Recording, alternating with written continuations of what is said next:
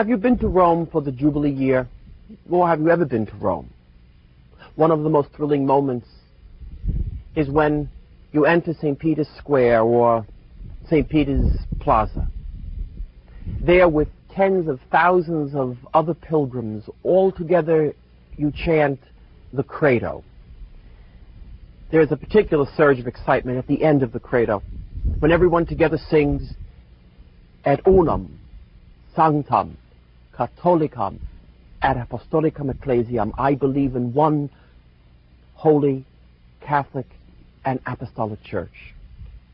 Pause for a few moments over just two of those words, unam and catholicam.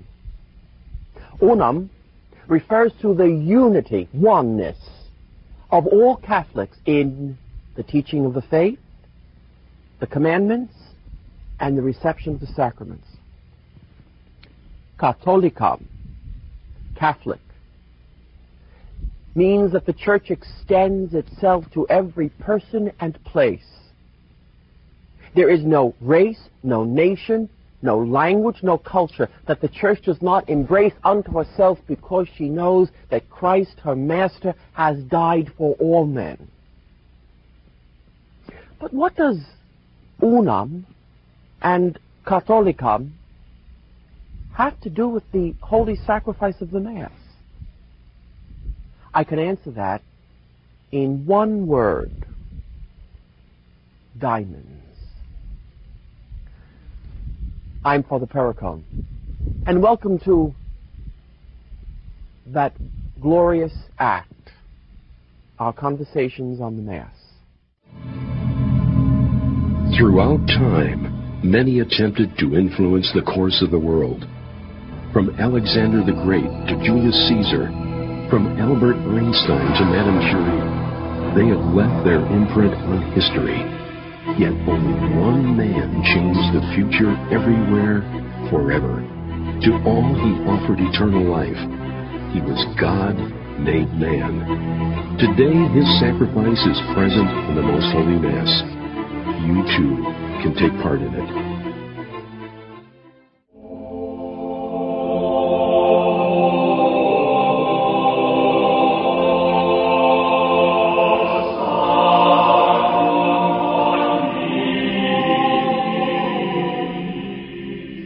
Remember, after our Lord's death, some of the apostles remain in Jerusalem, but Peter and some of the others go off to Rome. Saint Paul will not immediately arrive in Rome. He'll make his way through Eastern Europe. He'll stop at Greece and places in Turkey. It's logical for us to imagine, therefore, that Mass is celebrated in Rome by Saint Peter and a group of the apostles, but Mass continues also in the city of Jerusalem. The Mass is being celebrated essentially the same way, but because these are two different parts of the world entirely, Jerusalem and Rome, with different tastes, different temperaments, different customs, ways of expressing beauty, the ceremonies surrounding the Mass in Rome begin to differ from the ceremonies surrounding the Mass in the city of Jerusalem, directed by that great apostle, Saint James. Saint James develops ceremonies surrounding the Mass that are somewhat dramatic, effusive, and literally longer than the Mass is being developed in Rome. As a matter of fact, Saint James's Mass, we know, is taking some several hours.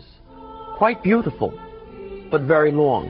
And since people never change, and no Catholic seems to like ceremonies like that altogether that long, people stop attending the Mass in Jerusalem because of its length. That's a problem. Saint James finally dies, and a few hundred years later, well, about the year three seventy-nine, a great saint called Saint Basil the Great recognizes that in order to make the Mass a little bit more accessible, it has to become shorter. He goes away and he prays for about nine days to our Lord to give him the inspiration about what to do on how to reformulate this Mass so as to make it shorter. He does that. Saint Basil the Great establishes a new Mass. In the meantime, remember, in Rome, the Roman Mass is developing in very different lines, far more compact, far shorter, less dramatic than what's developing in Jerusalem. Around three oh three, another great saint, Saint John Chrysostom. That Greek name means he's the saint of the golden mouth because he preached so beautifully. Saint John Chrysostom takes the Mass of Saint Basil the Great, shortens it even further to about an hour and a half, sometimes even two hours, and that is the Mass that comes to be known in the eastern part of the Catholic Church as the Divine Liturgy of Saint John Chrysostom, because he's the one that wrote the prayers, developed all the beautiful ceremonies. That is three seventy-nine. Before that, around three thirty, that eastern base of the church in Jerusalem begins to migrate north. They settle in a little city on the Bosphorus. That city is called Byzantium. It later has its name changed because the great Emperor Constantine, who brought peace to the Roman Church, ended the persecutions, established the Roman Catholic Church as the official religion of the Roman Empire, decides he doesn't like the city of Rome anymore, so he takes the seat of his government to this little city on the Bosphorus in now present-day Turkey, Byzantium, and establishes his new kingdom. He gives it a new name, Constantinople. And that beautiful Mass developed by Saint John Chrysostom plants itself there. That is the reason why we call the Mass of the Eastern Church Byzantine, the Byzantine liturgy, because it was in that town of Byzantium, and now present-day Istanbul, by the way, in Turkey, where that liturgy came to develop. Remembering at the same time, the Mass is developing in Rome on its own. The ceremony is quite different. The prayers altogether different as well. That is what the Church means by rites. Various ways of offering the Holy Sacrifice of the Mass. There is the Byzantine rite, this beautiful ceremony surrounding the Mass composed by Saint John Chrysostom. And then, of course, there is the Mass that we are all used to, that we attend, that I offer daily. That is called the Roman Rite. It developed in Rome, sometimes also referred to as the Latin Rite. By the way, that expression, Latin Rite, refers to the fact that from the beginning of the time of the Apostles in the, in the city of Rome, the Mass was offered in Latin. The Apostles recognized they wanted to give it this sense of embracing the whole world. And what was the world at the time? The Roman Empire. What language did they all speak? Latin. At least that was the official language. That was the language of the educated class. That was the language you had to speak if you wanted to have some influence. And so, since that Mass was developing in Rome, and Rome was to be the center of the Catholic Church, because Christ's vicar lived there, Peter and his successors, the Mass began to develop in the language, the universal language of the Roman Empire, Latin. So, we have the Latin or Roman Rite. We can use those terms interchangeably. Latin and Roman, they mean the same thing. But at the same time, not to forget that equal in dignity and in majesty is the Mass as its ceremonies have developed in the East, especially located in the city of Byzantium, Constantinople, now present-day Istanbul. The Church tells us that these two wings of the Church are like two lungs. Actually, that's the expression of our Holy Father, Pope John Paul the Second.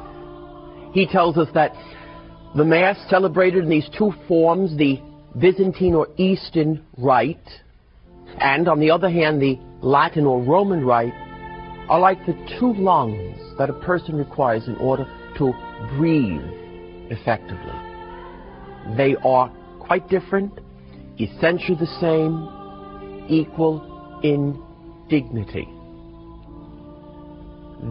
It is very important for us to remember this.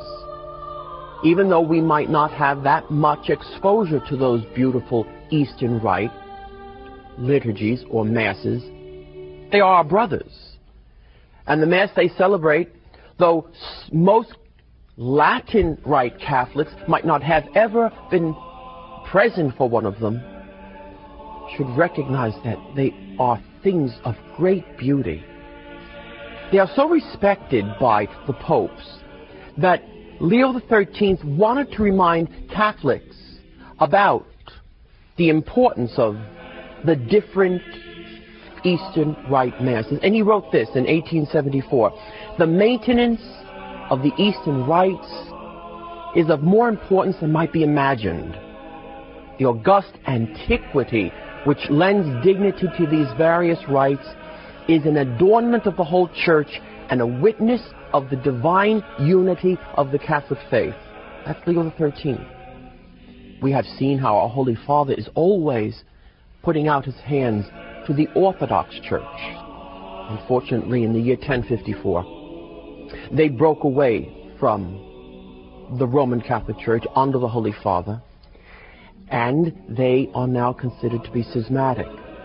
But they offer that Byzantine liturgy developed by Saint John Chrysostom. Many other Catholics that attend that Eastern liturgy are still in union with the Holy Father, thank God. But it is the great desire of our Supreme Pontiff that even the Orthodox, that's what they call themselves, when they broke away from the Pope in ten fifty-four, they considered themselves to be the more pure Catholic, and the Latin Rite Catholics to be like their step-cousins. The Holy Father again has a great desire to bring them back into the fold of the Catholic Church under the authority of Peter, who represents Christ. Our Holy Father is Christ's vicar. We pray that his prayer, and we join our prayers to his, may someday be realized. That is the reason why we see the Holy Father often going to the masses in the Eastern Rite. Sometimes those masses are even said in Saint Peter's Basilica. The Orthodox will come, the Russian Orthodox with their patriarch, the Greek Orthodox with theirs, the Egyptian Orthodox will all come to Rome because they want to fulfill, try to fulfill the desire of the Roman Pontiff for unity throughout the Church. If our Holy Father, Pope John Paul the Second, wants us to have this unity with our cousins, the Orthodox, how much more ought we have unity with those Catholics who celebrate the Eastern Rite differently than we celebrate the Latin Rite, but are still Catholics with us? This is the distinction, the two lungs of the Catholic Church, in the words of our Holy Father, Pope John Paul the Second, one Church. When we return, I will hold the diamond that is the Mass, the Eastern Rite and the Western Rite, up to your eye. And then I'm going to turn it slowly. Stay tuned. I promise you, in looking at the Eastern Rite, a wondrous sight.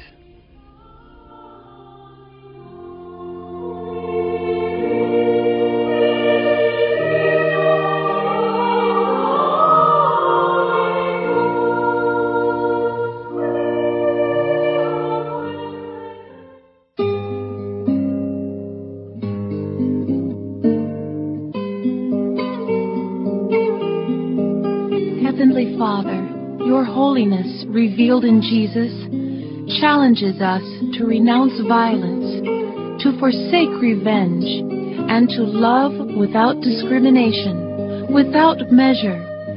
Teach us the surpassing truth of the gospel, which puts worldly wisdom to shame, that we may recognize as one with us, even our enemies and persecutors, and see all people as your children. We ask this through Christ our Lord. Amen.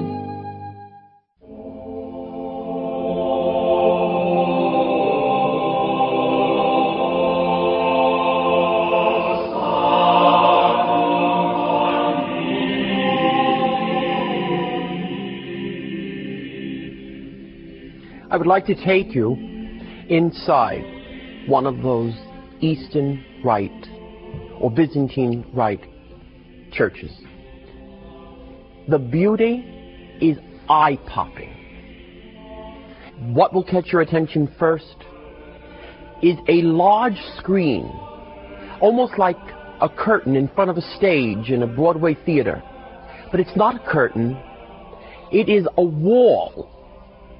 And this wall is covered in gold and inlaid with jewels and pictures called icons in Greek of the saints, of our Blessed Mother, of our Lord. That's the central part of an Eastern Rite church, the iconostasis. Let's now look at that divine liturgy of Saint John Chrysostom. The basic elements of the Catholic Mass, of course, are there. But the ceremonies surrounding them are so different, so dramatic, so elegant. The very beginning of an Eastern Rite Mass differs greatly from the beginning of a Latin Rite Mass. It begins in silence. It's almost as though they take the offertory, which we have after the sermon, and they put it at the beginning. Mass begins with the preparation of the gifts. You see, the whole liturgy of the Eastern Rite is a recapitulation. It is a remembering of the whole life of our Lord, from his incarnation to his second coming at the end of the world. The first part of the divine liturgy of Saint John Chrysostom takes place on the side, out of the gaze of anyone, behind that wall, that screen. Let me tell you what it means. The preparation of the gifts represents the incarnation in the womb of Our Lady, as she prepared our Lord by giving him flesh. So the priest now prepares the gifts that will come down and give us the flesh of Christ. The preparation of the gifts also indicates our Lord coming upon the earth at Christmas. The preparation altar itself, different from this altar, it is on the side. Tremendous significance. That little altar represents Bethlehem. That paten, the golden dish that holds the host, that is the manger, the stable at Bethlehem. After that, the priest makes his entrance. The people see him, and he sings antiphons. This represents the promise of the Savior to come into the world and save our sins. Let me read for you a moment one of the prayers that the priest says at that time. Just a small portion to give you a flavor of how rich they are. We thank you, O Lord God of powers, for having deemed us worthy to stand at this time before your holy altar and to prostrate ourselves before your mercy for our sins and for the people's transgressions. Accept, O God, and make us worthy to offer to you prayers and supplications and unbloody sacrifices. This prayer, the first prayer of the priest, is followed by what the Eastern Rite calls the little entrance. The priest enters through the royal doors for the first time. What does that represent? Our Lord's coming to the River Jordan to be baptized. The priest is holding a book of the Gospels. This book of the Gospels again is laden in heavy gold. The Eastern Rite priest and the people do not say holy, holy, holy Lord God Almighty. Rather, their holy, holy consists of holy God, holy immortal one, holy mighty one, have mercy on us. That represents when the heavens opened at the River Jordan after our Lord was baptized by Saint John the Baptist, and the Heavenly Father says, "This is my beloved Son, in whom I am well pleased. Listen to him." The first glorification of the Blessed Trinity. Then, the priest has the familiar to us epistle, gospel, and sermon. What do they represent? They represent how our Lord, after he was baptized, went out and for three years taught the people. Then the priest comes and the doors are shut behind him. That is called the great entrance. And he goes over to that little altar on the side, the preparation altar. He picks up the chalice and the host on the paten, brings it to the altar. This signifies our Lord's entrance into Jerusalem. He then has the Nicene Creed, our Lord's farewell to his apostles, where he teaches them to teach all men what they must believe. Then the moment of consecration occurs. And after the consecration, the priest lifts his hands in the form of a cross, and at that moment he prays this quite beautiful prayer. Let me tell you what it is. O Lord God Almighty, who alone are holy, receive the sacrifice of praise from those who call upon you with their whole heart. Accept the prayer also of us sinners. After this, there is the holy the commemoration of our Blessed Mother, because she, after all, after our Lord dies, she is there to receive, be received by Saint John the Apostle. And then there is the Our Father, indicating our Lord's words from the cross. There is Holy Communion. And then after Holy Communion, the people are blessed with the remains of the body and blood of our Lord. That represents the resurrection. And the ascension is symbolized by the priest carefully cleaning the sacred vessels to be sure that no particle of the sacred blood or of the precious body of our Lord is in any way left behind. When that task is completed, the world doors opened and Father comes out, and before the iconostasis he prays, and this is the great symbol of the end of the Mass and represents the second coming of our Lord in splendor at the end of the world. Magnificent. Try to go to one of those Eastern Rite Masses someday. You will be amazed at its beauty. Of course, the Latin Roman Rite has its own beauty, but this represents a singular kind of beauty. We can't say which one is better than the other. That would be like a mother saying, I like this child better than this one. They're equal, but each one has its own unique flavor. Unam and Catholicam. This is what the Church means, one and Catholic. When she talks about the inculturation or adaptation of the Mass, each culture, each people, brings the finest of their achievements in order to further embellish the already unspeakable richness of the Mass itself. This process usually takes centuries and is mostly accomplished by saints. That, of course, doesn't surprise you. A diamond, after all, doesn't happen overnight. I am Father Perricone. Please join me next time for the most glorious act, our conversations on the Mass. Till then, God bless you.